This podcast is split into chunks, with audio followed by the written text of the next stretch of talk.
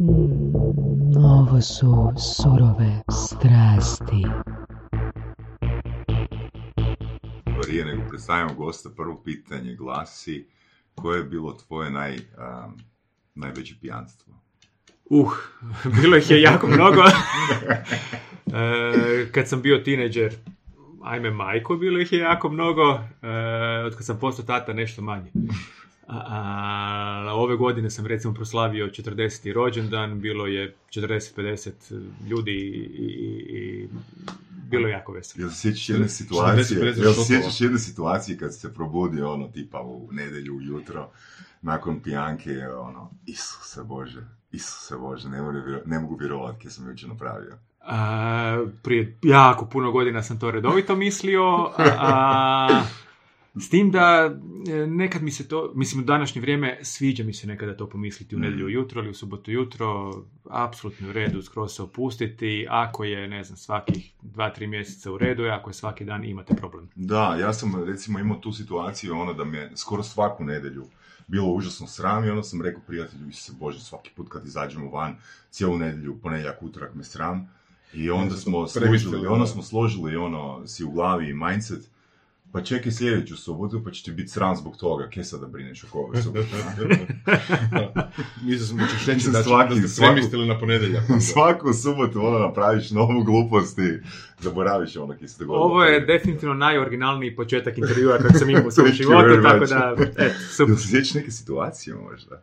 Ma, evo sad kad smo slavili 40. rođendan, završilo je sve u 2-3, nismo naravno htjeli ići doma, pa smo se, s obzirom da je bio drugi mjesec, smrzavali ispred e, HNK, našoj trijeznoj prijateljici koja nas je vozila nije bilo ništa smiješno i bilo je jako hladno, nama M nije bilo hladno, M nam je sve bilo smiješno i baš smo uživali do nekih četiri kada smo već postali sige.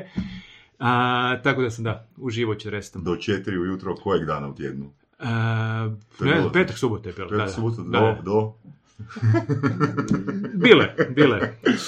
Ovak, znači za mali intro, s nama je danas Bruno Šimleša, hrvatski autor koji je izdao do sad, odnosno napisao i izdao na moje devet knjiga. Često se na mojim trenizima zna dogoditi, često se zna povući diskusija oko toga kako živjeti a, od knjiga u Hrvatskoj i ljudi tu često imaju iskrivljenu percepciju jer a, smatraju da se od jedne knjige može a, zaraditi jedna plaća umjesto da se stalno prepiram s ljudima i kažem da je to iznova iznova da je to Mission Impossible, doveli smo gosta koji će nam dati koji će nam dat e, svoje iskustvo, realitet kako stvari točno funkcioniraju. Tako da svaki put, sljedeći put kad mi neko dođe s takvom idejom, ja ću samo poslati Brunin link na podcast. Ok. dakle, ti želiš da ti ja zapravo olakšam tvoj posao. tako ok, je, može, tako je, pošteno. Tako je, pošteno. tako je. A, ti si krenuo znači raditi kao urednik u jednoj... A, ne, ja sam Znači. prvu knjigu svoju napisao još dok sam bio absolvent sociologije, Mm. dakle još nisam ni diplomirao, a, prije 18 godina. Mhm. A, tu knjigu su odbili svi hrvatski izdavači uz manje ili više vrijeđanja. Ja Mhm. sam bio uvjeren, kao što su svi uvjereni kad napišu knjigu, da je to ultimativni svjetski da. bestseller koji će za dva mjeseca pokoriti cijeli svijet, a kamoli ne Hrvatsku. Ali se nijedan hrvatski izdavač nije složio sa tom mojom procjenom i svi su me odbili, ali bez i jednog ali. Dakle, nije bilo ni jedno ono, pa razmislit ćemo za tri mjeseca, nego baš ono, Nije bilo stavit ćemo vas u bazu. ne, ne, nikakva baza. Dakle, dvoje, troje ih je reklo onaj politički korektan, što su vjerojatno i neki slušatelji e, čuli. Dakle, ove godine imam popunjen e, izdavački plan, pa ne možemo, a troje, četvero, petero su rekli da je to prepametna knjiga za glupe hrvatske čitatelje, da je prezahtjevna, da kod nas prolaze knjige samo koje ono imaju tri koraka do Pitkost. sreće, ma i pitkost, ali baš i zlostavljanje zdravog razuma i Mm. baš krajnje pojednostavljivanje. O čemu je bila knjiga? Prva knjiga je bila onako, e, dakle nisu, nije bila knjiga samo pomoći, više spadala u sferu duhovnosti, onako hardcore duhovna knjiga o tome tko mi jesmo, zašto smo nastali, odnos između nas kao materijalnih i nas kao duhovnih bića. Knjiga pisana iz pozicije mene, dakle, absolventa sociologije, koji pročitao jako puno filozofije, jako puno i sociologije i psihologije. Dakle, neke moje ideje o, a, mislim, kolokvijalno o smislu života. Ali je, je hardcore, nije svakodnevni jezik. Mnogima je bila ono, tvrd orah, ali ipak se nekako pokazalo i ta je knjiga ostvarila neki uspjeh i pokazalo se da to podcjenjivanje čitatelja je zapravo samo stvar intelektualne ljenosti tadašnjih urednika i izdavača, da, da ne moraju baš sve knjige iz područja duhovnosti i samopomoći biti te američke pričalice. Mhm. Tako da je ta knjiga uspjela i onda je nakon toga onako malo po malo sve krenulo. Da, recimo ja kad sam izdavao, to jest kad sam imao namjeru izdati svoju knjigu, um, htio sam naravno ići na najveće tržište u SAD. I mm, onda sam izučavao literaturu kako u biti se kontaktiraju izdavači u SAD-u, konkretno ne kontaktiraju se. Znači u Hrvatskoj a, ti možeš a, knjigu direktno poslati a, izdavaču. Da. U SAD-u imaš zastupnika, znači koji se zove litera- literarni agent, koji je zapravo, ajmo reći, menadžer za pisca. I sad, e, nije baš jednostavno da e, taj literarni agent primi, e, da uopće izdvoji vrijeme Da, da, da. pročita e, tvoj uradak, nego e, ti zapravo literarnom agentu moraš raditi određeni pitch. A taj pitch se ne sastoji od toga da ti kažeš što se u knjizi nalazi, jer njih zaboli koliko je tvoja knjiga dobra ili kvalitetna. Jedina stvar koja literarnog agenta zanima, s čim će on ili ona ići prema izdavačkoj kući, je koliku već bazu ti imaš. Mhm. Ljudi koji su spremni kupiti tvoj proizvod. Znači, u, kvaliteta se više u, u, u, tog, u tom svijetu tradicionalnog izdavaštva uopće ne gleda. E, Ili uopće, ili eventualno se malo gleda, slažem se Moraš s time. imat, ali moraš imati sreće, jer pazi, Slažem znači, na temelju se. koje sam ja našao, da ti top literary agency kuće koje imaju kontakte sa izdavačima kategorije Simon Schuster, eh, primaju eh, preko 80 pičeva dnevno na mail. Da, da. Gledaj, dakle, ja, ja, ja sam radio kao hrvatski urednik Mhm. 10 godina, ja sam primao, pa ne znam, 30 knjiga od e, hrvatskih pisaca ili ljudi Mhm. koji su napisali svoju prvu knjigu najčešće. E, njihove mame su obožavale tu knjigu, dakle to je rukopis, to je hrvatski tipičan pić. Moji prijatelji i moja mama kažu da je knjiga super. Ok, drago mi je da je mama rekla da je knjiga super, ali to ne znači da, da je ona doista super i to ne znači da ja, s obzirom da primam 20-30 tjedno Mhm. knjiga kao urednik gdje bi ja trebao sad sve to pročitati, ne stigne se Da, nekada. jasno. A istovremeno ti i svjetski, dakle i književni agenti i izdavači šalju svoje kataloge, gdje pak imaju 100 knjiga koje su planirali taj kvartal i ti to sve neko trebaš pregledati da bi oda- odabrao koje I knjige. knjige to koje je, su na vanjskim tržištima već pokazale neki uspjeh. naravno, neke velike, neke mali, neke srednje, ali da, to, to je ogromna šumetina ono, Mhm. informacija i zapravo tebi treba književni agent koji ne samo da će preuzeti tvoj rukopis, nego koji će vjerovati u njega. Tako koji da, neće da. samo slati a, ono, klasične nekakve mailove, hej čujte, ja nekog autora iz Hrvatske, bacite pogled, nego baš će morati vjerovati rukopis da nekome od tih urednika koji primaju te desetke ili stotine rukopisa kaže, ej, aj obrati pažnju na ovog malog ili ovog velikog. A, I to je primjer kako je hrpa velikih svjetskih autora zapravo uspjela. Coelha su odbili svi brazilski izdavači, dok njegove lude agentice nisu pokucale i na 13 vrata Mhm. i gnjavile, i gnjavile. Dakle, 12 izdavača je odbilo alkemičara. Mhm. Alkemičara su odbili. 13. i 13. izdavač je rekao da, samo da se riješi tih dosadnih napasti od njegovih agentica. Ono, dosadne ste, naporne ste, kradite nam vrijeme. Evo, objavit ćemo u nekoj sićušnoj nakladi, Mhm. ne vjerujemo nimalo i dogodio se ne samo brazilski nego i svjetski bum. I to je fantastično jer je imao agentice koje su vjerovale. Mhm. To je strahovito, strahovito važno, pogotovo nama iz Hrvatske. Mhm. Dakle, ja sam prošli, prošlo ljeto bio pred potpisivanjem uh, uh, ugovora za Rusiju. Urednici se jako svidio rukopis, vjeruju u tu kvalitetu, dobila je crveno svjetlo iz marketinga jer na njihovom tržištu ja nemam nikakvo zaleđe To je to. i misle da bi trebali previše ulagati u razvijanje mene kao autora, iako im se sviđa materija. Tako da to je, njima ništa ne znači što je to hrvatski da. bestseller ili regionalni bestseller, nego gledaju kako da to predstave naravno Tako je. publici, da li imam uh, English speaking following ili Russian Mhm. speaking following. A, I teško je, teško je iz ovih krajeva, ali ja vjerujem da će uspjeti, jer jednostavno vjerujem u kvalitetu onoga što ima, da- ali da je lagano da, nije. zapravo bi se mogli složiti uh, da je napisati knjigu najlakši dio posla. Apsolutno da, i onda treba naći ljude iz biznisa e, na nekoj regionalnoj ili svjetskoj razini koji će vjerovati u to i koji će zapravo rađiva- odrađivati taj rudarski posao Mhm. predstavljanja i vu- dakle samo treba nekog povući za rukav, baci pogled na rukopis. Mhm. Jer u šumi rukopisa informacije koje oni primaju, to je doista teško. Mhm. To je zapravo jako slično drugim granama, ono, industrije i medija i, i ono, općenito. A, bilo kakav proizvod, da li to bilo nekakav ono, fizički proizvod, da li to bila neka knjiga, da li to bila nekakav pjesma ili neki izvođač čak ili tako nešto, glumac, nalaze na iste probleme, čini mi se. Jest da je malo lakše, e, pjesma se lakše i brže jednostavnije širi, manji su rizici, manje ulaganja, e, slažem se da da, ogromno je također broj pjevača koji iz Rumunjske pokušavaju uspjeti u SAD-u, iz Da, Hrvatske, da. iz SAD-a naravno, dakle Da. stvarno je, je šuma, ali ipak je malo jednostavnije, čisto zato što ti treba tri minute da Tako je, poslušaš da. pjesmu, a treba ti tri dana da pročitaš knjigu. Jednostavno je, pogotovo za današnje vrijeme, malo jednostavnije. Ali e, može se, s tim da je uspjeti u Hrvatskoj i u regiji nije baš tako jednostavno. Dakle, ja danas, nakon devet knjiga, nakon 20 ili ne znam koliko izdanja u regiji, dakle sad će biti šesta knjiga na slovenskom, dvije su na srpskom, dvije na makedonskom, dvije na albanskom, što mi je jako simpatično jer ništa ne razumijem što piše unutra. Ja danas mogu živjeti od knjiga. Dakle, nakon 18 godina, Mhm. dakle ono što si ti rekao, kao prva knjiga, pa za tri mjeseca će ti to biti kao neki passive income od ne znam, Da, da, da. 7000 kuna.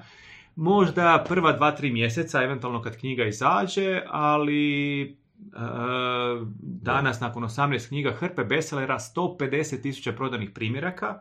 Ja danas imam dovoljno, dakle, da mogu živjeti od toga.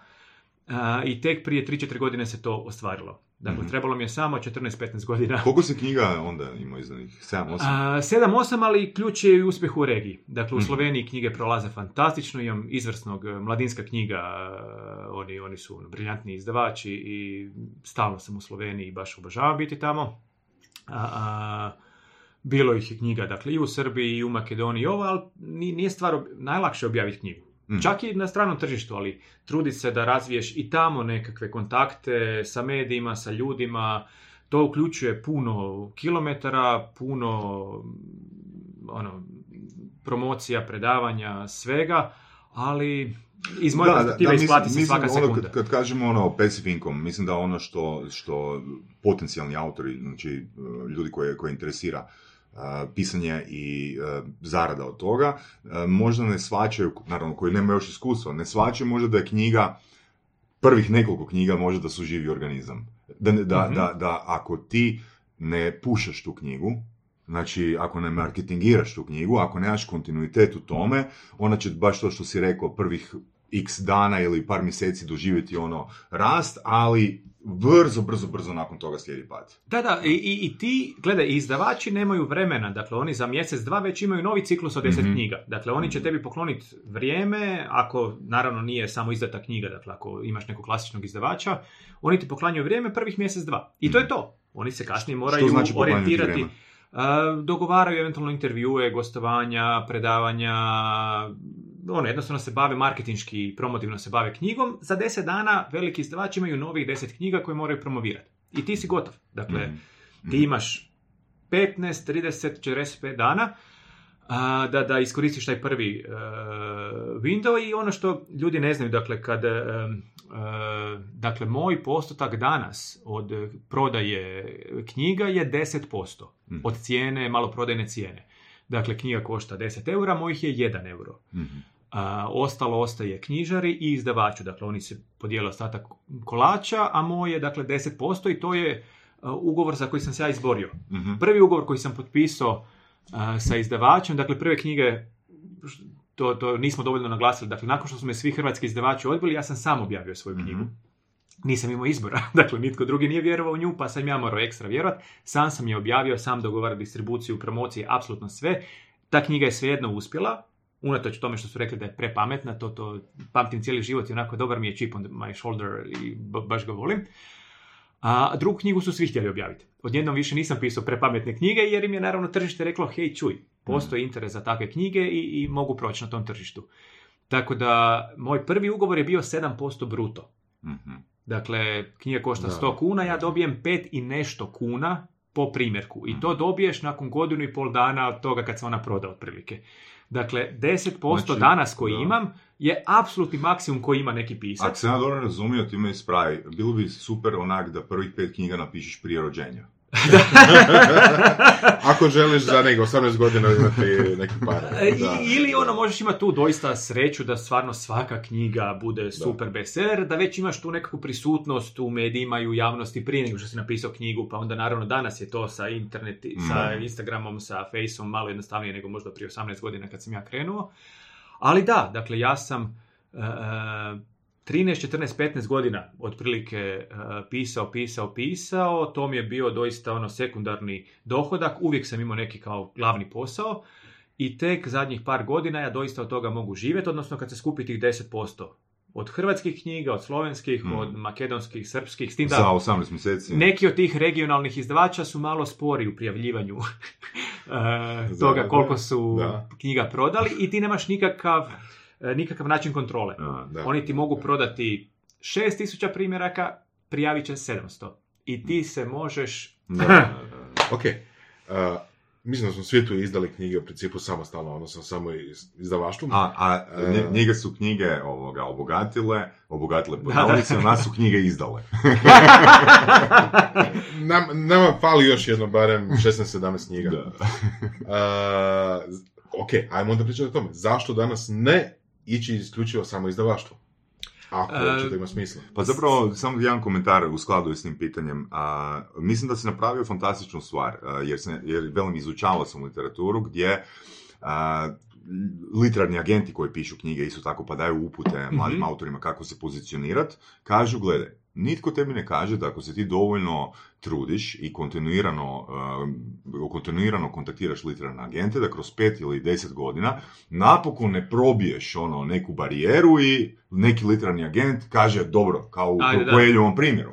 Ali, da li želiš da ti napisana knjiga pet ili deset godina stoji doma, ili možda da razmisliš kao prva knjiga kao što si ti napravio da ide na self-publishing, pa onda imaš dokaz, ono, vodiš sam brige oko svog, oko svog Mhm. prvog ono, knjiškog djeteta, da je to tvoja beba, pa marketingiraš to, bla, bla, na taj način se dokažeš i onda imaš reputacijski Mhm. na papiru, gledajte, dragi izdavačke kuće ili literarni agenti u SAD-u, ovo su moje brojke i to sam postigao sam.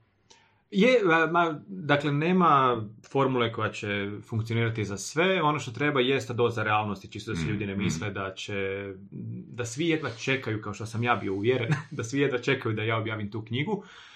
A, treba se jako truditi. Ja sam u tom periodu odgovorio na, ne znam, 10.000 mailova ljudima koji su imali pitanja o knjigama, o njihovim životima, bilo što slično. A, ne znam koliko intervjua dao ne znam koliko promocija imao. Dakle, pričali smo malo prije Mm. na kavi, dakle, moj auto nema još dvije godine i sada ima 53 tisuće kilometara. Od promocija u Hrvatskoj, pa u Sloveniji, pa u Srbiji, u Makedoniju na susreću letim, tako da Mhm. te kilometre ne brojim.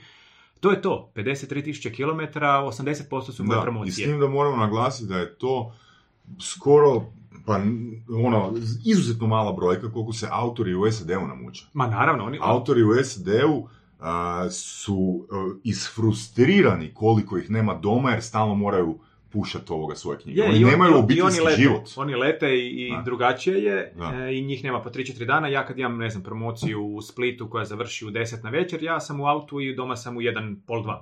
Da Mhm. bi ujutro bio sa čerkicom, imao neki doručak, da što manje Mhm. vremena provedem izvan, ali da, to, to je normalan život. To je, to je, to je Pisa ko, kojeg traže. promocija knjige ko ovoga, da se baviš prevozništvom. Ideš ovoga, sjediš u kamion i ono nemate 7 dana, 14 dana, da? Na svu sreću ne vozim kamion. Da, da mi bude udobno. Da li možda bolje usporedba bila možda turneja od nekog benda? da, da. Da, da, da. da. Znači, ono, tipa Da. neko ode i sad Mhm. sljedećih, ne znam, da sam čitao negdje 18 mjeseci, tipa, ne znam, neki veliki bendovi ih nema ih doma. Dobro, ja, ja odem na, ne znam, tri dana, ne znam, po Istri, nije pa... totalno pa, isto, 18 ali- mjeseci je malo Ima previše. sličnu ulogu, čini ali je. ima sličnu ulogu. Je. Mm. S tim da ja, e, to ono što pisci ne rade, a ja jednostavno želim, ja imam dvije promocije u jednom danu. E, e, jedna je, ne znam, u pet popodne, druga je u sedam popodne. Gradovi su blizu i ne znam, sat i pol imam pro- promociju, potpišem sve knjige i onda jurim do sljedeće promocije da opet za, ne znam, tri mjeseca ne radim tih istih 300 km ili, Mhm. ili koliko god već, tako da ako imam, ne znam, tri dana istarske ili slavonske ili dalmatinske promocije, to je šest ili sedam čak promocija Da, da, u ta tri da, dana. da, da. A, I ono, obavljanje svih, ne znam, medija, lokalnih pogotovo koje treba, tako da to je stalni, stalni, stalni trud, s tim da konkretno na promocijama, evo da još, dakle rekli smo da 10% dobiješ od svakog prodanog primjerka, promocije generalno najčešće organiziraju knjižnice koje nemaju para i ti si zapravo sretan ako ti oni pokriju troškove. Tako da nema tu, ni tu nema neke velike zarade što se toga tiče, da odmah, da oni misle da će dobiti, ne znam, 5000 kuna samo da se pojave u, ne znam, nekoj knjižnici u Splitu ili u Obrovcu. Neće. A, tako da zapravo radiš to zbog svog gušta, dijeljenja svojih ideja i činjenica da se priča o knjizi što više Da. proširi, jer tih, ne znam, sto ljudi koji će doći će, će pričati svojim prijateljima, odmah danas imaš šest Insta storija za vrijeme same promocije i neko se proširi, ali da, tu nema onih neposrednih novaca, nego zapravo E, A- da li, da li prodaja, prodaja tih knjiga za vrijeme promocije i u istom postotku ide izdavačka Da, kuća? da, da, da. A ko onda plaća troškove? E, Izdavačka kuća ili... Izdavačka kuća ili knjižnica kako se dogovore. Dakle, Mhm. nekada knjižnica, kad knjižnice nemaju para, onda izdavači procijene Mhm. isplatili im se preuzeti Kužim. dio troškova. Ja ne tražim honorare, ja samo tražim da nisam na minusu. Dakle, ja sam jednostavniji, recimo, autor za surađivati, jer neki, ne znam, pisci traže 2000 kuna sam da se negdje pojave. I ok, onda je to teže izdavačima, ja doista samo želim biti na pozitivnoj nuli. Da ako sam već tri dana izvan svog doma, da još ono, ne dođem doma sa minusom, jer ono, tri dana nisam sa obitelji, pa fakat ne želim još plaćati za tu čast Da. što me nema Da. doma sa obitelji, ali da, ne postavljam neke lude zahtjeve i zato imam dosta promocija. A, to je dobro izdavačima, to je dobro i knjižnicama, jer, ne znam, meni i u, i u Kutinu dođe, ne znam, 150 ljudi, Mhm. tako da visi na lusterima. Tako da je to dobro i za Kutinsku knjižnicu, dobro je i za izdavače koji naravno prodaju neke knjige, dobro je i za mene jer uživam u tome što radim. Ali da, da se jako bogatim od toga, ne. Dobro, ali dobro je i za izgradnju community oko, Apsolutno, oko, e, apsolutno. tvoj, oko tvog sadržaja. Da, da. Mhm. Znači, stvaranje ono... To je sve dugoročna strategija. To je ka- dakle- ja, bi to, ja bi to čak možda stavio ono, analogno, recimo, nekom customer experience, customer, uh, customer care-u. Znači, došao si negdje u Kutinu, a, brineš se ono o čitateljima. Oni će kupiti jednu knjigu, ali oni su zapravo, ajmo reći pod navodnicima, u bazi za sljedeću ili za prethodne knjige. Da, da, ma, to, to, ja to, razumijem, vi ste jako poslovno orijentirani, ja to više gledam kao širenje ideje. Dakle, meni je važno da ono što dođe, što piše u knjigama, da dođe do što više ljudi, da oni to što više primijene, jer znam da neće svaka osoba koja kupi knjigu. Nekome neće odgovarati, nekome će biti prežestoko, nekome će biti ovako ili onako, tako da da, ako ja, ne znam, prodam 50 knjiga na promociji, znam da će 15 napraviti nešto korisno za svoje živote. Mhm. To je to. Dakle, ja sam presretan sa činjenicom da sam iskoristio jednu svoju večer, da 15 ljudi napravi par dobrih koraka za sebe, Čekaj, fantastična čekaj, večer. Ajmo mi malo u realitet. Ajde. Što misliš, koliko ljudi, kupaca knjige, doista i pročita knjigu? A, tu e, postoji razlika u regijama. Ok. Dakle, u I znači Hrva- imaš podatke. neke? Imam svoje iskustvo, dakle, ono, doista 18 godina je dobro iskustvo. Mhm. Dakle, u Hrvatskoj, e, pa možda 50%. Dakle, oni Od kupe, korica do korica. kupe knjigu i e, moje se knjige čitaju. Dakle, Ok. e, ne stoje na policama, ljudi pročitaju prvih 15 stranica, dobiju nešto korisno, nastave čitati. A, ali da, neki kupe i onda čekaju godišnji ili mirovinu ili šta god već i onda imaju taj, taj policu nepročitanih knjiga, Mhm. ne, i to hrpa Hrvata ima. Slovenci su ludi. Slovenci počnu čitati generalno istu večer kada ono, budu na promociji, kupe knjigu. Ja znam sada svaki put kad imam slovensku promociju, a imam ih nekoliko desetaka tijekom godine, ja se sljedeće jutro uzmem slobodno, jer imaš tih pet prekrasno ludih slovenaca koji će ti odmah sljedeće jutro poslati mail, čuj Bruno, bio sam na, ili bila sam na sinoćnoj promociji, počela sam čitati, imam dodatna pitanja. Divno! Dakle, meni je to fenomenalno i prvi put me iznenadilo, mislim si, ljudi, ja sljedeći dan imam druge stvari, dakle, nemam ono, ko ima sad još dva sata samo da odgovara na pitanja, ali onda sam shvatio, moram to napraviti jer oni su odmah uložili svoje vrijeme, oni su jako ozbiljni u vezi osobnog razvoja i jako cijene kad im ti daš svoje vrijeme, tako da ja se sad uvijek nakon slovenskih promocija uzmem i oni rekao bi da 90% pročita, Mhm. a, s tim da ih hrpa počne čitati istu večer. Hrpetina. Zašto to znam? Jer stalno primam te Mhm. a, a, mailove. A, Srbi i Makedonci su još malo ležerniji od nas Hrvata. Oni će uzeti, njima je super, oni će se svi slikati, oni će me zagrlit, Makedonci me žele oženiti i nahraniti, dakle oni su Čekaj. Makedonci ili Makedonke?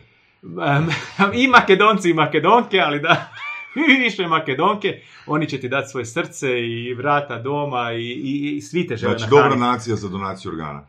Da, da, do- dobra, dobra nacija za 15 Dobra kila, do- 15 dobra kila do. viška nakon tri dana promocije. Dobra ne. donacija. divni, oni su stvarno divni i otvoreni, ali da, da će iste sekunde baš sjesti i početi čitati nešto primjenjivati, ne toliko. Da. Ali da će ti doći potpuno otvorenog srca, apsolutno Mhm. da, tako da svaka regija ima neku svoju specifičnost, ali što se toga tiče, Slovenci u pozitivnom smislu najluđi i, i sad sam evo bio na Pašmanu, imao tjedan dana nekog tečaja, Harmony program, e, slovenska grupa 40 ljudi, prekrasno iskustvo, mi se vratimo, ja u Zagreb, oni u Ljubljane, Maribore i sve ostalo, već imaš prvi feedback. To je fenomenalno, to, to, to je... Volim ih. Dakle, zapravo ponekad ti ne želiš imati bestseller da, da ne odgovaraš na mailove. Ne, ne, ne, ne, želiš, želiš, želiš, želiš i ja, ponekad mi promakne neki mail jer fakat ih ima puno, ali se stvarno trudim, e, nekako si mislim ako ljudi su spremni uložiti svoje dane i mjesece za primjenu tih stvari, da ja mogu u 15 minuta da odgovorim na neki mail, ne mogu na svaki, ali, ali se stvarno trudim biti prisutan, to je isto dio onoga što se treba raditi. Mm, mm, da. I mislim da ljudi osjećaju da sam iskren u tome, a ne da kalkuliram ili ne znam šta. Mhm. Dobro, znači isto tako se mogu targetirati tržišta, recimo, ako hoćeš dobro jest, onda idi u Makedoniju. U Makedoniji, da, apsolutno.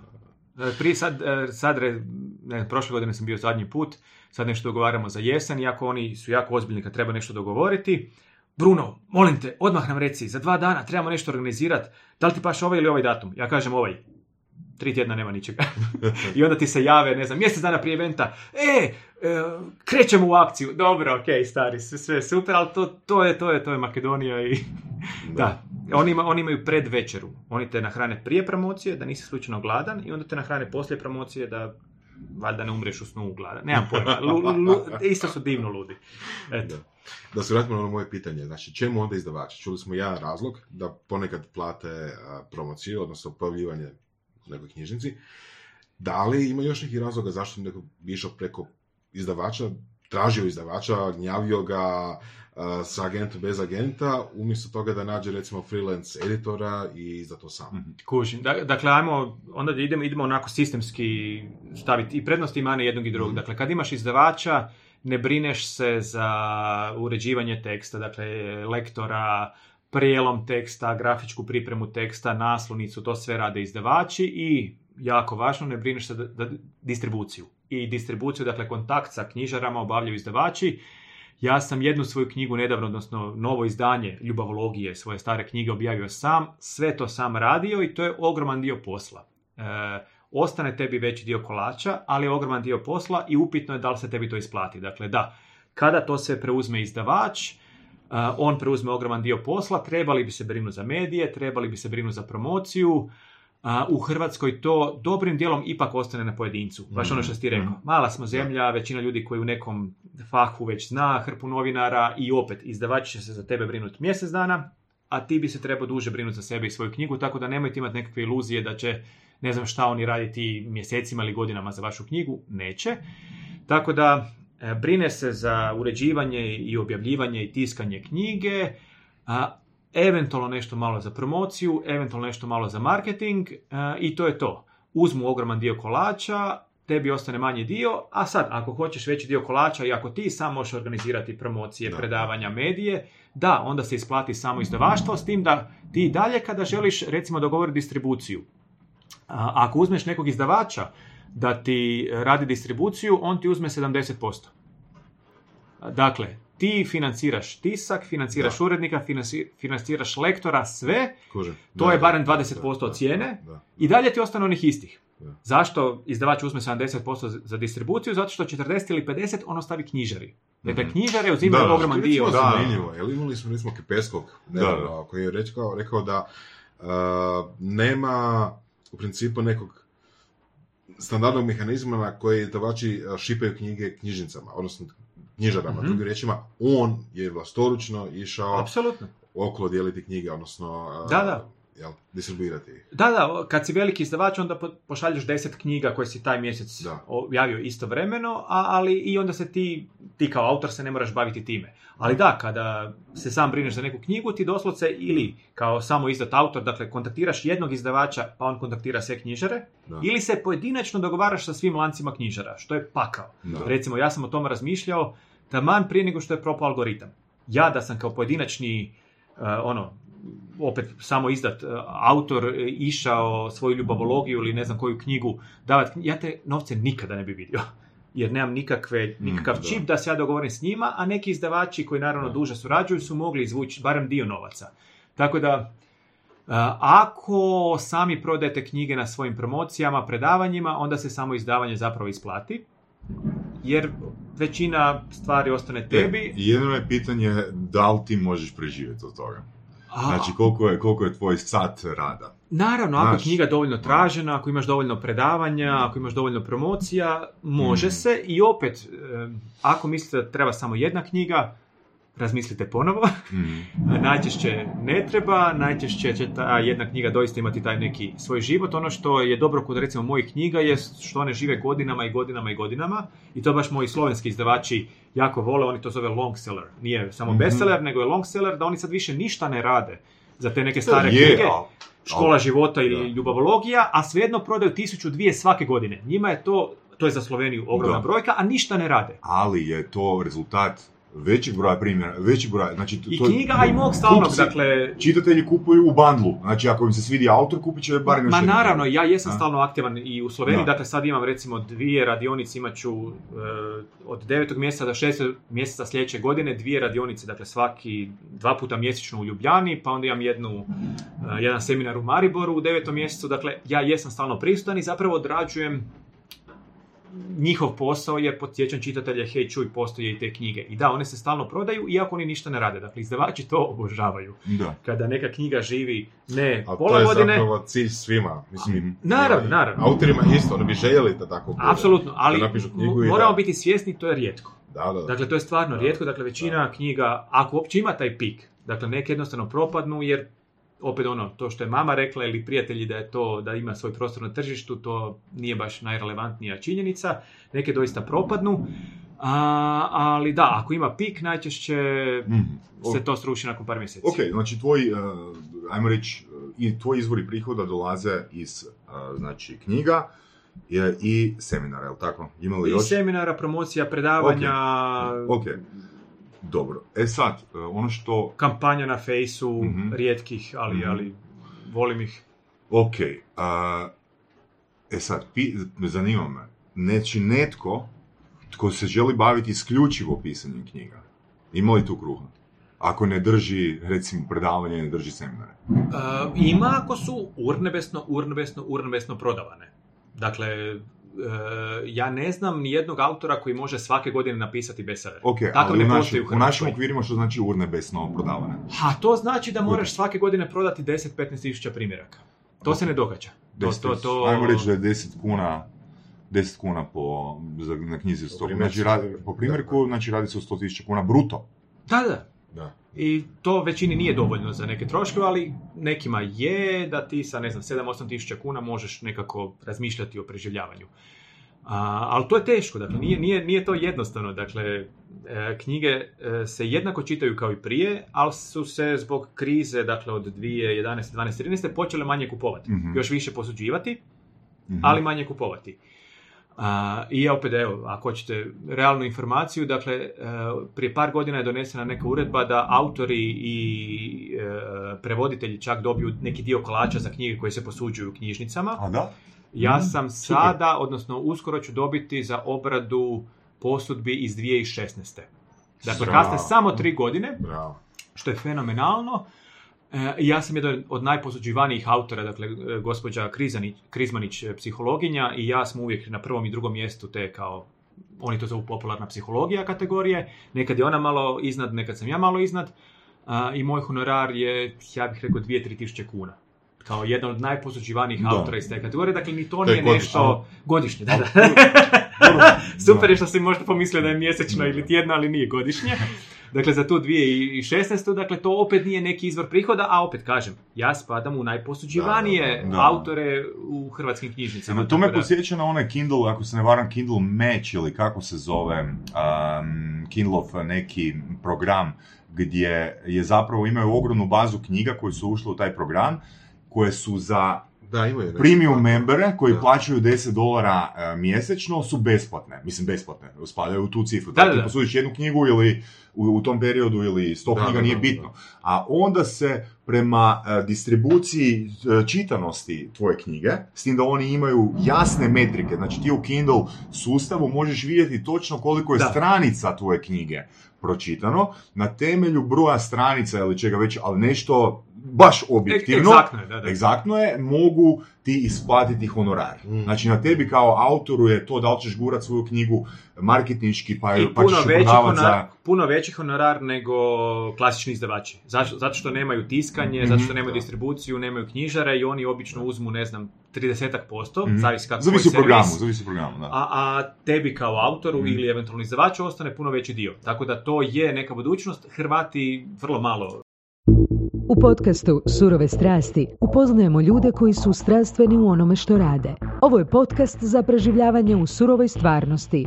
Pridružite se Saši Tenodiju i Ivanu Vorasu u otkrivanju što pokreće uspješne, motivirane ljude. Ljude koji su strašću, predanošću i vizijom postali kreatori vlastitog, a i naših života. I ono najvažnije, saznajte kako su to napravili. Slušajte Surove strasti.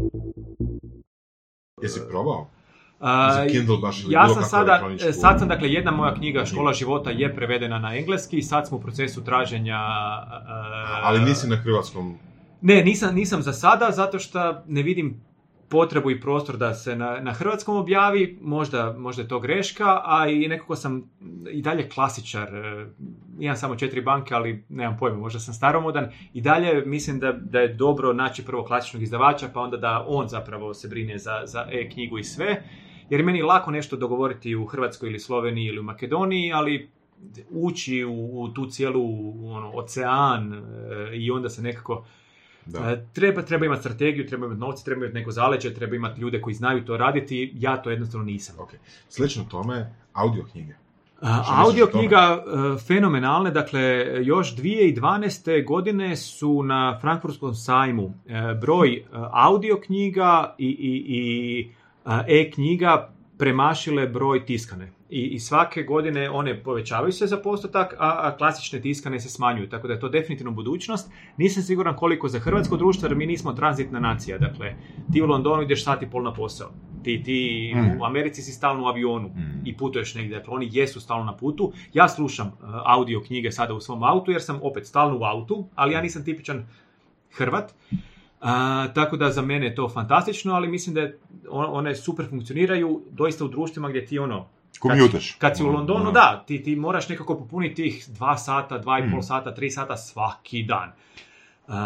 U Hrvatskoj, eventualno u Zagrebu, putuješ pola sata ili 45 minuta i to je to, a nemamo ni tu naviku, nemamo ni tu kulturu. Dobro, ja vjerujem da će knjiga- surove strasti barem ono, djelomično utjecati na to da se i audio knjige. Moja, ja mislim da su već Ovoga, utjecale čovječe, da. tako da, a, ali da, treba se truditi, treba razvijati. Bilo je nekih inicijativa, ali Da, ja recimo, Da. mislim, mi nismo neki prosjek uh, hrvatski, ja sam se sa audio knjige, ja sam audio knjige počeo slušati negdje 2005.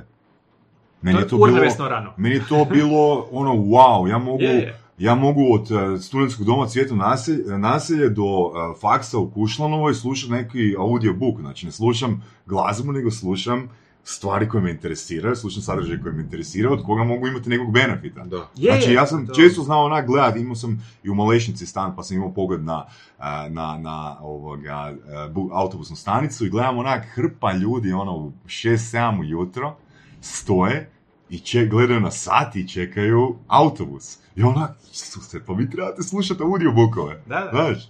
Ono, E, koliko ti vremena, mislim, nek to je, nek to je četiri puta manje nego u SAD-u, ali je opet dovoljno. Može biti 15-20 minuta, ali tih dobro, da, tako 15-20 je. minuta se može dobro iskoristiti. Ja, koliko ja znam, postoje moje knjige u audio zapisu, jer me svako malo kontaktiraju, čini mi se da se e, zove udruga, udruga slijepih slabovih. Mhm. Hrvatski, E, onda im ja da, dam da, da, prava, da, da, jer šta ću mi naplaćivati, nema stvarno smisla, tako da znam da, da postoje, ali pretpostavljam da moraš biti član te udruge pa da bi Mhm. eventualno mogao doći do tih zapisa. Nisu u nekom slobodnom tržištu, ali ajde, ako snimke već postoje, to je možda način da, da ih doista pustimo na tržište i da ima, ima smisla.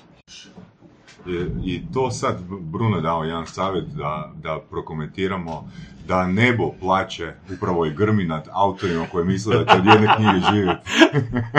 da će živjeti cijeli život. Da će Ne da će živjeti tri mjeseca, nego cijeli život. Da, ja. počela je oluja. Vidjet ćemo koliko se čuje na snimci, ali ja, atmosferično, je, ništa drugo. Koliko osobno ti znaš, mislim, ili imaš informaciju a, o autorima iz Hrvatske ili iz regije koji baš mogu živjeti od knjiga? Ne ono u smislu da ima seminara kao, kao ono, glavnog proizvoda, Kužim. nego baš, baš, baš pisanja. Uh, Na prste jedne ruke. Da, u regiji. Na prste jedne ruke ih u regiji mogu nabrojati jer je stvarno je teško i stvarno je zahtjevno i stvarno je teško od tih, kako smo rekli, Mhm. 10% za koji se ti još moraš boriti, znaš, to nije 10%, ja sam Da, da, da. danas poslao dva maila svojim izdavačima da ih podsjetim da mi daju neki izvještaj prodaje. I onda ih Mhm. podsjetiš da ti daju izvještaj prodaje, onda čekaš N mjeseci da ti plate, pa ne plate, pa onda podsjetiš još jednom, pa podsjetiš, meni se to ne da radi. Dakle, ono, Mhm. ja nisam utjerivač dugova, a jednim dijelom moraš to biti. Jedna od lijepih suradnji, recimo sada mi je hrvatski izdavač Mozaik, oni su onako štreberski, pošalju redovito izvještaje, ja ne moram nikoga zvati, E, nekada kad recimo e, ono čak se ispričaju ako kasne to je nevjerojatno da se Mhm, ispričaju ako kasne Čudo. to, to je fakat ono lijepo, ali ono što meni olakšava je da se ja ne moram baviti time. Mhm. Ali, ali doista na prste jedne ruke mogu nabrojati autore u regiji. Jel bi to bio posao, jel bi to bio posao agenta inače? Znači to da ide utjeravati uh, novce? Da, da, zato što agent dobije svoj dio postotka od tih novaca koje on utjera. Tako da je njemu u interesu da on zateže izdavače, da bude na kraju krajeva opet što boljem kontaktu sa izdavačima, da izdavači prijave što realniju Aha. Brojku prodaje, Da. a, da bi ti dobio fair ono što tebi pripada. Ali mislim da, da, da ljudi koji su zainteresirani za produkciju svog sadržaja u tekstualnom obliku trebaju biti svjesni to će doći kod nas, ne znam da li ti znaš da li postoji literarni agent a, u Hrvatskoj. Postoji. Postoji. Postoje, da. A, možemo malo i o tome a, da zapravo literarni agent u SAD-u uzima 20%. Da, da. Znači, 20%, i ako, je, ako, je, 20%, ako je dobar, tako on to zasluži. Mhm, mhm. Ako je dobar se, i ako stvarno radi svoj se. posao, on to i tekako a O zasluži. čemu, se, o čemu se ovdje radi? Znači, praktički je autor zadnja rupa na svirali. Da, da. Znači, imaš knji- knjižare uh, koje uh, ubiru 50%, ok, one su retail i moraju imati najveću maržu. 35 do 50, Mhm. zavisi kako Ok, je. znači imamo, naravno postoje troškovi distribucije, imamo, znači što sve pokriva izdavačka kuća, imamo dio kolača koji uzima literarni agent i na kraju imamo autora. E sad, ti kao literarni agent bez problema, kao dobar literarni agent, bez problema možeš zarađivati 5, 10, 20 puta više nego autor bestsellera. Mhm. A? Mislim da- više zato što ti imaš 16 Više, autora tako je, tako je, bestsellera. tako je, tako je. I, I to je, ja sam imao, evo, ako hoćete i to iskustvo, dakle ja sam uh, 2011. 12. potpisao ugovor sa jednom američkom agencijom i oni su bili moji književni agenti. Uh, nije to baš bila najsretnija suradnja, jer one izdavače koje sam ja našao u regiji, s obzirom da oni imaju ekskluzivno pravo da me nastupaju, su oni svejedno uzimali svoje pare. Bez obzira što sam ja našao te izdavače i oni su Mhm. mene kontaktirali direktno ili ja njih, Mhm. jer opet naša regija je dovoljno mala da se to može. Tako da su svejedno uzeli svoj postak i s obzirom da su bili još smješteni u SAD-u, a, a mi nemamo ugovor o izbjegavanju dvostrukog oporezivanja, Sjećam se jedne godine, dakle, zbrojili su se svi ugovori, sve, sve te royalties, dakle, sve te postotke koje Mhm. sam dobio, dakle, i iz Makedonije, i iz Slovenije, i iz Srbije, i to je bilo nekih nešto manje od 6000 a, dolara tada, što je lijepa cifra za, za neki početak razvijanja nečega. Ja sam dobio tri. Jer nakon što su oni uzeli svoj postak, nakon što je američka porezna služba uzela svoj postak, banka, Isuse moj Bože, meni je ostalo 50% od onoga što sam ja zaradio svojim e, vezama zapravo traženja izdavača. Mhm. Tako da smo prekinuli suradnju u, u međuvremenu jer jednostavno nisu, e, koštaju previše, a ne rade dovoljno i nismo se nekako našli i, i sada sam zapravo u potrazi za novim e, agentom ili za novim prvim velikim izdavačem. Dakle, cilj je zapravo samo, ja mislim da je pametno da, da ljudi se previše razbaruše i traže sve svuda. Ne, dakle, ja sad tražim jednog dobrog talijanskog, francuskog, njemačkog ili španjolskog izdavača. To je isto Jer, jer, jer njima ništa ne znači ako si ti ovdje neki bestseller, ali njemačkom izdavaču znači ako te netko u Francuskoj dobro objavio. Naravno. ne. Nekome u Poljskoj to znači, dakle, e, ova regija je nažalost ne znači. Ja mogu imati ne znam kakve brojke, ne znam kakav long seller biti, što stvarno izdavači vole, ali to je ipak ova regija, oni na to ne gledaju nas jednostavno kao nešto legitimno i ne, nešto što ima težinu. Tako da, da je sada cilj naći jednog dobrog izdavača u nekom većem tržištu, tako da i ostala tržišta kad im šalješ rukopis kažeš ok, imam 20 izdanja, ali imam kod tog i tog izdavača u Njemačkoj prvo sljedeće. I to je, to je neki plan za sada. Ok, popularnost ili kvaliteta? Kvaliteta. Jesi siguran? Kvaliteta za svoj gušt, a popularnost za, e, E, popular- skloništ- za hranu i sklonište. Popularnost, e, popularnost isključivo zbog toga što to znači da je hrpa tvojih ideja došlo do ljudi. Ali... Znači onda je popularnost bolja. Ne, nije. Kvaliteta i dalje, jer meni je cilj pogledati se u oči na večer. Ja, ja bi bio puno popularniji pisac i u ovoj regiji, da ne ulazim u neke društvene rasprave, da nisam društveno aktivan. Dakle, svi mi i marketinški stručnjaci kažu kod polarizirajućih tema nemoj zauzeti stav jer tako ćeš alijenirati neke ljude. Dakle, cijepljenje, pravo na izbor, ženska prava, bilo šta, nemoj uzimati stav. Ja moram jer doista se želim pogledati na večer ogledalo. Ali da, da bi mogao biti još popularniji kad bi malo više kalkulirao, bi, ali ne želim. Mhm. Ne, ne želim i to mi je ok cijena za moju iskrenost, jer ja sam isti na kavi, isti sam sada dok ovo snijamo, isti sam doma sa svojom že... Dobro, ne radim baš i sve iste stvari, ali u smislu sadržaja onog koja ja jesam, isti sam kako god. Dobro, ali sad smo na LSD-u. Jesmo. Sad se skrijamo od e, ove nevjerojatne Ne, kišurine. ne, možda je samo mi čujemo s obzirom da smo na LSD-u. Šalim se. Ovoga, evo ovak, ajde zamislimo situaciju. Imamo osobu koja e, ima aspiraciju da mm, vodi neke radionice na Mhm. određenu temu. Njoj preporučamo, a, mislim zašto bi ona trebala ili on trebao napisati knjigu. E, Samo kao neku referencu. Dakle, tako? knjiga nije nužna, e, nešto znači, može to biti dodatni marketing tool, ali realno danas sa Facebook e, edovima ti možeš bez ikakvog zaleđa napuniti prve dvije, tri radionice. Mhm. A, ako ulažeš puno u to, možeš ti i petu, i šestu, i sedmu. Dakle, ja znam, ne znam, jednog autora koji je potrošio 10.000 eura na Facebook oglašavanje, samo da ima popunjenu veliki svoj seminar i naravno da se isplati. U Hrvatskoj. A, a, u Hrvatskoj. Mhm. A, ali da, ja ne znam, kad imam svoja javna predavanja, dam 40 dolara.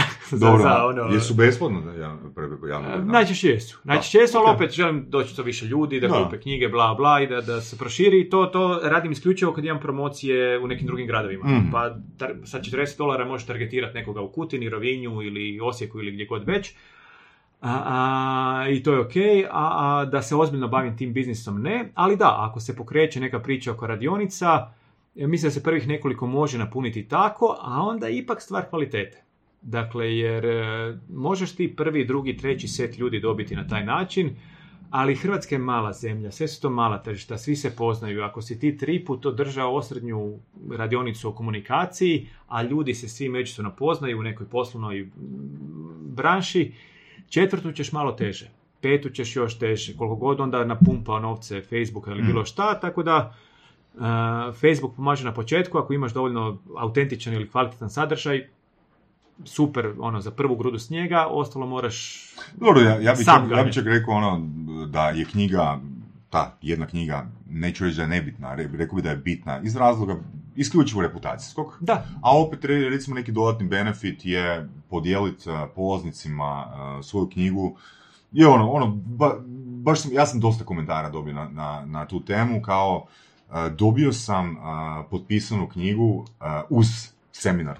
Znači, to, to nama možda ne znači toliko, ali krajnjem korisniku to znači, jer to nisu očekivali. to možeš kad sam Znači, objaviš. Tako je, da. Uh, inače, ja bi od izdavača morao otkupljivati knjige E, da, to bi ih poklonio. reći, To je bitno reći. Čekaj, dakle- pa ti si u Hrvatskoj, to doista moraš? Da, da, apsolutno. Pa mogu u- ukrasti ako provalim Da, u njihovu da. neko skladište, ali da, ja moram otkupiti uh, knjige da bi ih nekome poklonio. Mm. Ja, ja, To je isto bitno To- reći recimo za Amazon ili tako nešto. Ista stvar. Mhm. Znači, čak i kod samo izdavaštva, čak i kod Amazona, Kindla, što god, K- To je Autor- Create Space. Create Space je platforma Da. za...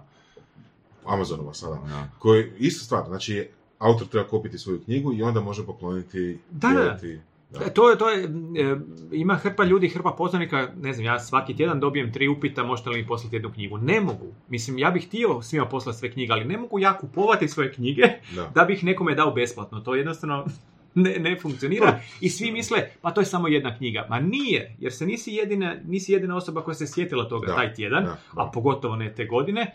Ja ne mogu kupovati tisuće, ne znam, svojih knjiga. Da, da, bi ja svima- knjiga, stoji u garaži. Onda, Da, ne, ne, da. ne stoji, tako da... Jel jer- ti možeš recimo kontaktirati izdavaču kuću i reći jel mogu dobiti popust na svoje knjige? A, imam popust, dakle, kad ja organiziram prodaju na promocijama, ali to isto, opet ću raz- razočarati neke, dakle, ja dobijem popust, ne znam, 30% rabata, ali ja dam, ne znam, popust na toj samoj promociji 28 ili 29%. Dakle, neću se obogatiti od tih 1% po, ne znam, od 80 kuna ili koliko god već košta knjiga.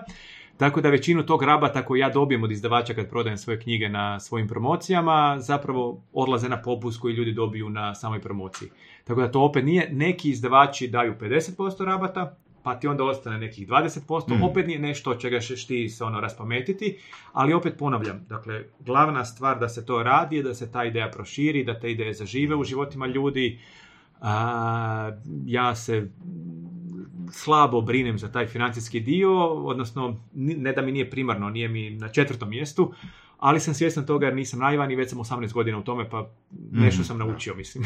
Što misliš o piratstvu? Odnosno, recimo, da te dođe neki, neko pa kaže, hoću PDF knjige ili... Ma ne samo da to, neki dođu sa, da, ti, da potpišeš njihov PDF knjige na promociji. Što stvarno? Jer nisu, dođe- svjesni, nisu dođe svjesni apsolutno isprintana knjiga i oj, ne, ne, ne mogu kupiti, ali evo imam ovaj svoj primjerak. I onak se gleda pa... e, ne, Da. ne, ne, znam što reći jer neke očigledno stvari ta osoba ne razumije. Ali, e, gledaj, razumijem. E, razumijem da ljudi nemaju, knjige jesu skupe, dakle ti ćeš isto, ne znam, 15 eura platiti u Hrvatskoj i u SAD-u.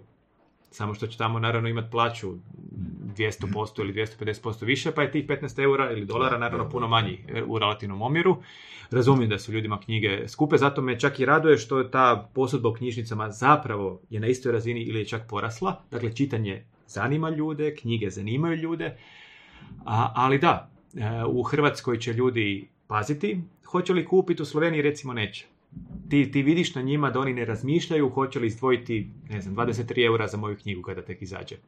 Jer većina njih bolje stoji, Da, veći je da. standard, a kod nas razmišljaju u potpunosti, ono što se često događa kod mene na promocijama, da dolazi, ne znam, gang, ono, ili neka obitelj, ili ne znam, pet frendica ili pet frendova, pa onda kupe četiri knjige. Mhm. I svako kupi jednu i onda se mijenjaju, ok, dakle Mhm. to apsolutno razumijem i podržavam i onda ono, Da, da, da. se čenđaju u sljedećih, ne znam, pola godine ili godinu dana i Pa to je bolje Opet, opet, ne, ne, opet Da. svi pročitaju, ali apsolutno, dakle ja čak ohrabrujem i otuđivanje knjiga od prijatelja, pa ih malo vratiti, oni onak stoje na polici dva mjeseca pa neće skužit.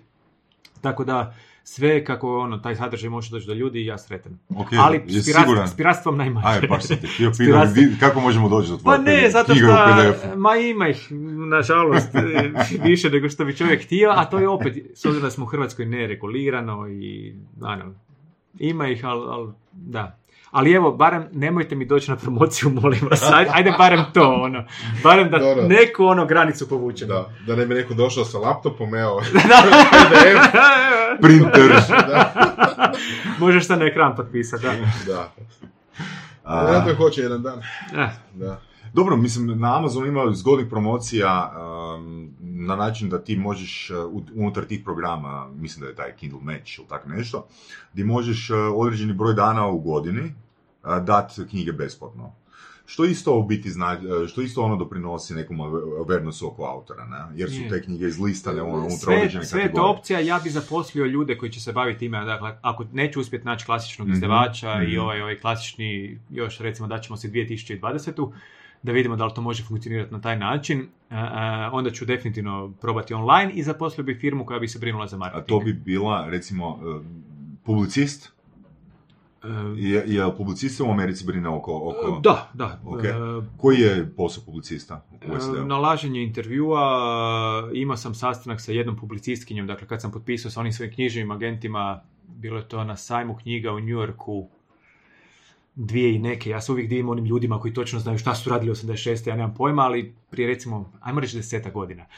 A, a, pa smo se našli i ona mene htjela, dakle odmah me gledala kao proizvod i htjela me upakirati kao wunderkinda, jer sam preskočio jedan razred. Htjela je da iskoristimo, da složi priču od mene, da iskoristimo kako sam prebolio smrtonosnu bolest kad sam bio mali, da složi ono, on je winner i sve to. Pametno je to napraviti jer se moraš na neki način istaknuti, ali nije dobila zeleno svjetlo od mene, pa je rekla, ok, dobro, ja s tobom ne mogu surađivati. Mhm. A, da, trebate nešto. Treba, trebate neku e, diferenciju, specifiku, nešto po čemu ćete se vi Mhm. istaknuti u moru svih mogućih autora, pogotovo autora iz e, e, non-English speaking country. Mhm. Mi smo u sasvim drugoj kategoriji nego neko u Britaniji ili u Južnoafričkoj Da. republici ili gdje god već. A, tako da tada nisam bio spreman za to. Danas, a, ako se radi korektno i ako se doista ne izmišlja, nego se samo naglašavaju neki dijelovi mog života, da, bi. Da, re- recimo ono što bi meni palo na pamet, ono strateški, a, da jedna knjiga ide u PDF ili u mobi format, Kindle format, da se targetira američko tržište koje ima a, potražnju, koje, koje ima vrednost prema takvom sadržaju i da se ta jedna knjiga ono podijeli onak tipa na ono 10, 20 ili 50 tisuća ljudi, da se na taj način stvori a, potra- odnosno da se stvori filter, a gle, postoji potražnja za mojim sadržajem. Gle, Znači, razgovarat ćemo, stari moj. Da. Dakle, ako, ako ovaj klasični pristup ne postoji, definitivno taj način danas Jer je najnormalnija ništa stvar. konkretno ne gubiš iz razloga jer imaš devet knjiga. Znači jednu knjigu možeš Kužim, kužim. ono, investirati, čisto da ono, imaš neke brojke prema literarnom agentu ili kako ti kažeš knjižnom agentu ili prema izdavačkoj kući. Stoji, Ne? stoji. A, recimo, to, to su neke strategije, par puta smo to spomenuli u surovim strastima, a, kad radiš takav a, proboj na određeno tržište koje ne znam za tebe, ti je dobro imati, e, umjesto da razmišljaš u okviru tri, jedne knjige, razmišljaš u okviru tri Jasno, knjige. jasno. I onda jedna knjiga ide gratis za skupljanje leadova, za lead generation, a onda kroz tu gratis knjigu zapravo filtriraš koja je tvoja publika. Zapravo bi onda već, već treba imati dvije knjige spremne. Tako Jer je. ta gratis odmah će se pojaviti potreba Da, za tako tom je, nekom tako drugom, je, tako da bi tako trebao imati drugu tako knjigu apsolutno tako spremnu da Tako je. Izađe nakon dva Znači, tjedna ili od druge knjige ćeš zarađivati. Da, da. Pa opet, e, e, ovo što ti kažeš je jako, jako pametno.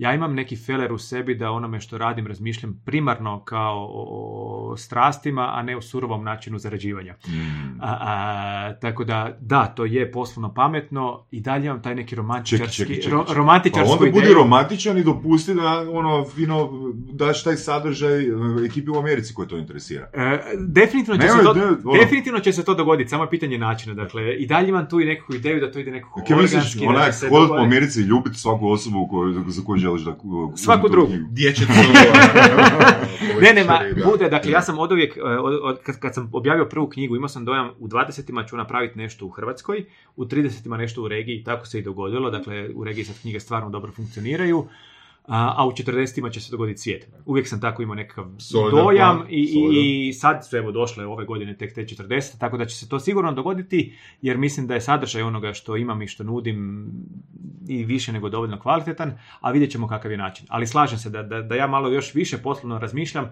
ja bi vjerojatno ovaj plan ono, proveo u djelo prije pet godina. Dobro, neka slušatelji Ali- iskoriste slobodno. Pa da, evo, znači ono... Budem, budem. E, budem, a, Jesi ali- čuo, Bruno? Da, da, da, ja i sam isto slušatelj. ne?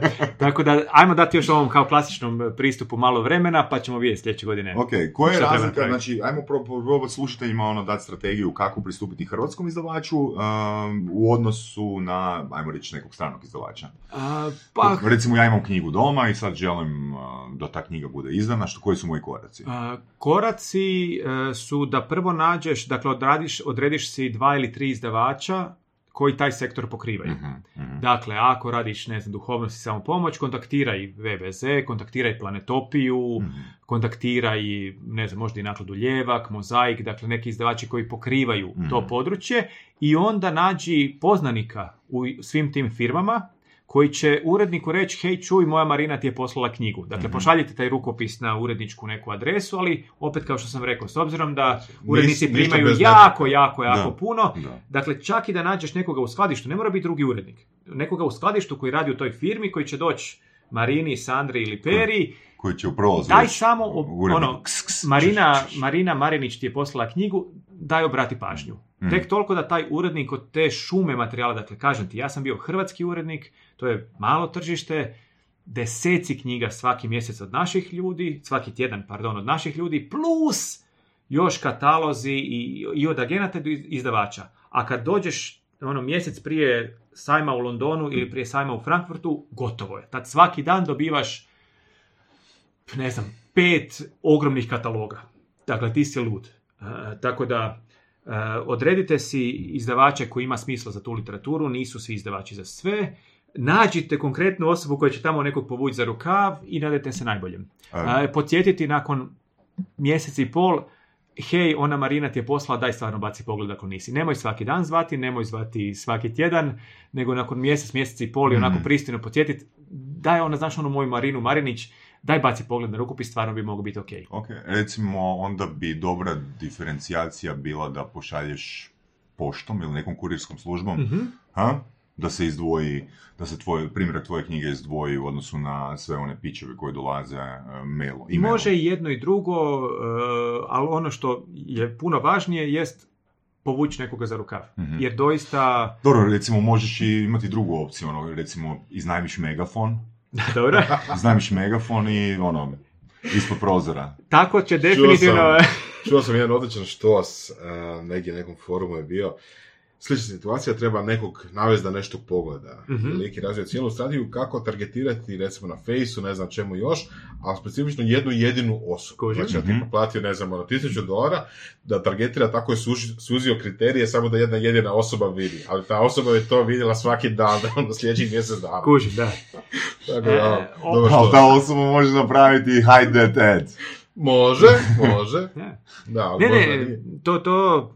e, Ali Dakle, što si dobar? Ako, apsolutno je što je dobar, a sad palo mi još nešto na pamet. Evo, Ako- znam što ako, ako nisi našao ono svog prijatelja koji radi u toj firmi, koji radi, ne znam, u skladištu ili ne, još bolje nazove tvoj prijatelj novinar tog urednika i Da, kaže da, da, da, da. Ej, čuj, e, daj pogledaj moju Mar- Marinu Marinić, jer čim ti znaš novinare, onda si odmah izdavači misle, joj, ogroman dio posla oko marketinga je riješen, jer će oni sami kontaktirati novinare i to je odmah Network. ono, još mi recimo na 10 džamo plakata na putu do izdavača kuće, onak prvi džamo plakat. Je, onda će onih tvojih 10%, Vidi ovo. 10% biti još... e, Čuješ, čuješ, Bruno poslao mail. I onda sljedeći plakat, pogledaj, pogledaj, sljedeći plakat, otvori mail. de- definitivno je dobar do- do- način dobra raditi knjiga. nešto netipično. ne? Ali da, Dobar što si isto, da. je. Ne, ne, ono, ući u nečiji kompjuter i onda u screensaver dolazi ono, pogledaj knjigu Marine Marinić, ona, se ono, malo spuki, ali da. Dakle, da, treba raditi nekakvu... Ili recimo način. pošalješ ono u paketu a, i kad paket stigne dobiš a, povratnicu, ono ako nije otvoren, ako nisi dobio respons, nazoveš izdavaču kući, napišeš ono u onom paketu je bomba. I imaš publicitet, ono svi znaju za tvoju knjigu. Ne? Da, i onda, i onda u Dok se vratiš iz ne? zatvora nakon milovo se pasivnog prihoda? Ne, ne, možeš poslati dvije čokoladice. Možeš poslati dvije čokoladice da, da osoba u tvoj rukopis dobije čokoladicu. Da. Super, jer, jer ka- ćete zapamtiti. I onda kasnije kažeš, u jednom od njih je protuotrov. Pročitaj do petog pogleda pa ćeš tamo, tamo će ti pisat, ne? Da. Ma ne, nije A jednostavno, mislim, ali, ali, ali istina je, sve se na kraju svodi, sve, skoro sve se na kraju svodi na networking. je, Da. je. Ono, jer literarni agent, odnosno knjiški agent, ima je svoj posao, network da. sa izdavačkim kućama. Njegov je posao da priča, da ide na večeru, da ide na događaje, Je. ono, gala večere, Tako je, da. što god. Je, i mi, opet, a kad dobro radi svoj posao, Da. da, fantastično, dakle, ono to kad sam bio u New Yorku i, i potpisivao svoj ugovor, a, organizirana je nekakva večera, ali opet ja tad nisam bio poslovno pametan da se ja sjetim uzeti vizitku od svih tih ljudi, dakle, tamo su bili izdavači iz cijelog svijeta koji surađuju sa tim a, i, i izdavačem i agentom i, i ono, doista sam trebao ono se znat predstaviti, imati svoj spreman pić i sve to, ali ja sam tamo išao, to je opet 2007. nemam pojma koja godina, išao onako više turistički uživati u New Yorku i sve to, a ne poslovno. Ali da, treba se iskorištavati svaka prilika za svaki, apsolutno svaki kontakt. U Hrvatskoj je to doista jednostavnije jer smo stvarno ono, malo i medijsko Da, ima izdavačko i tržište. dobrih i loših strana što smo mali. Apsolutno, ali da, vani svaka prilika, apsolutno da. Da li imaš svoju vizitku? E, Imam, imam, kako Šta ne. piše na njoj? E, piše, piše pisac i diplomirani sociolog. Ali Ok. piše pisac, da, jer ja Solidno. sam e, prvenstveno pisac i, i kad sam, e, prva vizitka koju sam napravio, e, pisalo je da sam pisac, tata, I još sam se nešto zezao i onda sam shvatio da to pišu novi, novinari, da, jer su dobili moju vizitku, pa da pišu i da me tako predstavljaju svakom intervju. Sam rekao ne, ne, jer su dosta prepisivali ono što piše iz vizitke i to mi je okej kad je ono Vidiš, upoznaš čovjeka, ali ne, onda sam izbrisao to i samo sam napisao pisac i, i diplomirani sociolog. E, dobar savjet, znači napišite na vizitku ono što hoćete da novinari objave. Apsolutno, da, jer će objaviti mnogi od njih sve što nađu. Updatirajte redovito svoj bio na, na, na ono, svojim stranicama. Da, biografija završila, ne znam, ono, 1996. kad je ošao na faks. Je, je, ma da, to, to... Ja sam za, za neki dalje, ne znam, urednik ili voditelj na HTV-u, ja to ne radim od 2015. E, u jednoj sam, i da, nemojte se šaliti sa svojom bilješkom o pisu u svojoj knjizi. Zato, zato što sam ja, dakle, htio sam se predstaviti ne kroz neke suhoparne činjenice, baš u knjizi Škola života, koja je ono bila enormno čitanja i sve to. I onda sam rekao da u ovom trenutku živim u stanu čija je kuhinja manja, manja od kupaonice, i predstavio sam se kroz ono što volim, pa sam rekao i da volim bijelu, bijelu linoladu. To, to je doista točno i u svakom vražem intervjuu te godine mene neko pitao za tu linoladu i živjela linolada, Dobro, sve to super. reality od Nisam još dobio ništa ni od ma. čovječ, pa mislim stvarno, nakon, ne znam, to je to. 10, 15 takvih pitanja stvarno bi mogli nešto poslat, ali da, uglavnom, nemojte se zezati ni u bilješkama u pisu, jer sve će to doći do, do, ono, do svih. Dobro, a s druge strane, to je očito je dobra prilika za partnerstvo. Je, Znači, je, ono, je. Halo, Podravka, ono, sljedeća knjiga, ono, ajmo se dogovoriti. To opet bi moj knjižni agent mogao napraviti. Eto, mogu. Da, da, mogu, ima. Da, da. da, da. Um, znači, zaključili smo već da je dosta teže se probiti na strano tržište. Koliko su tu strategije drugačije? Uh, pa, ako ne idete ovim klasičnim putem kojim ja idem i doista sam došao i do nekih... Koji je tvoj uh, klasični? uh, kontaktirat hrvatske izdavače koji znaju nekog stranog pa dobiti direktan kontakt. E, znači, to ne prijatelj- olakšava. pri- Prijatelje, olakšava možda ulaz. Ok. Nekada. Mhm. A, prijatelji koji žive vani, koji možda imaju prijatelje opet u nekim izdavačkim kućama. A, mene, recimo, kako sam došao do ove ruske veze, dakle, vidjela me jedna žena u Makedoniji na jednoj promociji knjige, ona živi u Rusiji, ima prijateljicu koja radi u izdavačkoj kući, evo mogu vas spojiti. Fantastično, odlično. I opet, prošao sam prvu stepenicu urednika, nismo prošli drugu marketing jer njima to, njima neko iz Hrvatske ne znači, nije, nije im neka, neka fora. Ali je to bio način kako sam došao do toga. Ono što mi se sve više nekako nameće kao najlogičnija stvar, online, online, online i engleski, engleski, engleski, engleski. Dakle, e, ne, ne, čak ni ono hrvatski s titlovima, to je njima odmah čudno Da. i kak ne govoriš fluent English, ono, kositi i doviđenja. Tako da, e, Facebook marketing, Google naravno, pozicioniranje ako ideš na Amazon ili nešto, pozicionira- pozicioniranje tamo. Znam neke koji su zaposlili firme, ne znam, u Austriji ili u Londonu koji se bave time, platili ih masno, zaradili masnije. Aha. Tako da to su deseci tisuća eura koje ti njima plaćaš, ali dovoljno dobro rade taj posao da doista se ta knjiga istakne, pa da netko uopće dođe od tebe. Jer opet, ja sam u Hrvatskoj ili u regiji nešto, Jesi U o tome da Londonu sam. platiš? Jesam, jesam, ne, ne, čim, čim, dakle, želim još ovu romantičarsku verziju, ja ću ići direktno do izdavača, Dobro, urednika. Od, da, da, da si odlučio da 2020. 2020. je to ideja. Ako, ako Da. se odustane, dvije- 2020. je to ideja. Jer je vrijeme. Imaš Vrijeme je, još koliko dana? pa, pa ne mora biti prvog prvog. Znači, ali- daješ, da. čekaj, čekaj, daješ obećanje da, da najkasnije do 31.1.2020. godine odustaješ od romantičarske verzije kako se knjige trebaju pozicionirati. Časna pionirska. Evo, Ok. znači, mo, morat ćemo Znači- to provjeriti, napravit ćemo, Sljedeći put, znači... da, daćeš nam izjavu Može. 31.1. Da, da, Može. da. Na tu izjavu dođeš sa, ne znam, ono, nekakvim Lamborghinijem ili tako nešto. Ma, lako za Lamborghini. Ja, ja imam dovoljno... e, dakle, ja danas sam sretan jer sam ja zadovoljio sve svoje financijske apetite u smislu da ne moram razmišljati o novcima. E, Normalno plaćam kredit, idem na putovanja na koja želim, e, ne razmišljam mogu li poslati dijete na neku aktivnost. I to je to. Dakle, nemam, nemam Lamborghini momente, Još. fučka mi se. Sad sam nedavno išao recimo na putovanje e, osvojiti Grossglockner cestu u Austriji, jedna od najboljih cesta u Europi. E, posudio sam roadster od svog prijatelja jer moj auto nije stvoren za te zavoje, ali moj dragi prijatelj ima viška divan auto za vožnju, od njega sam posudio to opet networking i uživanje u kontaktima. Voljena žena uz mene, otvorena cesta, volan u ruci i ono, vidici austrijskih Alpa, to je to. To je ono što sam ja htio ostvariti, ja sam to ostvario, tako da nemam glad za novim financijskim uspjeh, uspjehom, ali imam glad da te ideje dođu do još većeg broja ljudi. Da, da me vuče novac, ja bi bio još uspješniji, jer bi više grizo.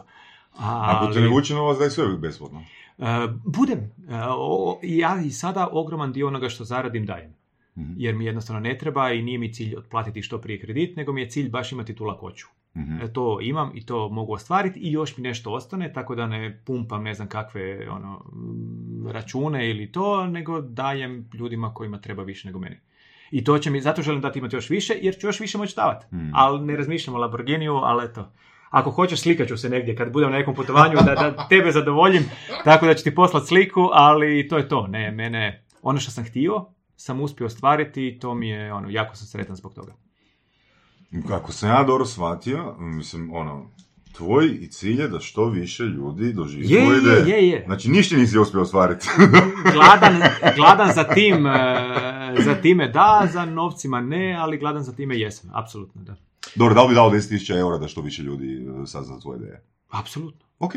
Hoćemo pomaknuti rok na prvi 11. 2019. godine. Polako, majka ti bilo. vidiš, vidiš da sam težak, ne vidiš da, da, da a, rekli smo, 2020. Za sad se stvari odvijaju kako sam si ja zamislio. Dakle, možda nisam toliki ono promašaj, tako da to što ide sporije nego što bi netko htio, ok, ali opet ja e, za svjetski uspjeh bi čak e, žrtva, žrtvao i dio i obiteljskog vremena i prijateljskog vremena, a za, za hrvatski veći regionalni ne. Dakle, ja hmm. jesam tata, želim biti aktivan tata, želim imati vremena za svoju suprugu, želim imati vremena za sebe. Danas sam bio na kavi sat i pol, zašto? Jer sam mogao, bilo mi je odlično. sat i pol sam bio na kavi i uživao u, u onom životu. A, odradit ću danas još ne znam koliko intervjua i nešto me doma čeka, ali, ali ono, uživam u svom životnom ritmu i balansu poslovnog i privatnog. E, isključivo bi remetio to jer sam prije radio non stop i to mi se nije svidjelo, isključivo bi to danas remetio baš za svjetski uspjeh. Bravo. Evo, ja bih s ovim ono, rekao, sviđa mi se tvoje vrijednosti i nadam se da ćeš ti ono, ostvariti svoju, svoju ideju da dođeš do što većeg broja ljudi, ali ako odlučuješ ovoga, se smucati po kavama, to je tvoj izbor. Budemo jedno i drugo. Budemo jedno i drugo, može? Hvala ti, Bruno, puno došao. došao, ono, dobro bilo. Hvala vam. Super, bravo. Odlično, super su informacije. Eto. Odlično. Nema što nismo rekli. Slušali ste podcast Surove strasti. Ako vam se sviđa, lajkajte. Ako se slažete s gostom, komentirajte. Ili ako se ne slažete. Ako imate pitanja za ovog ili druge goste, pišite nam u komentarima. Šarete nas prijateljima sa sličnim interesima i čujemo se u sljedećoj epizodi.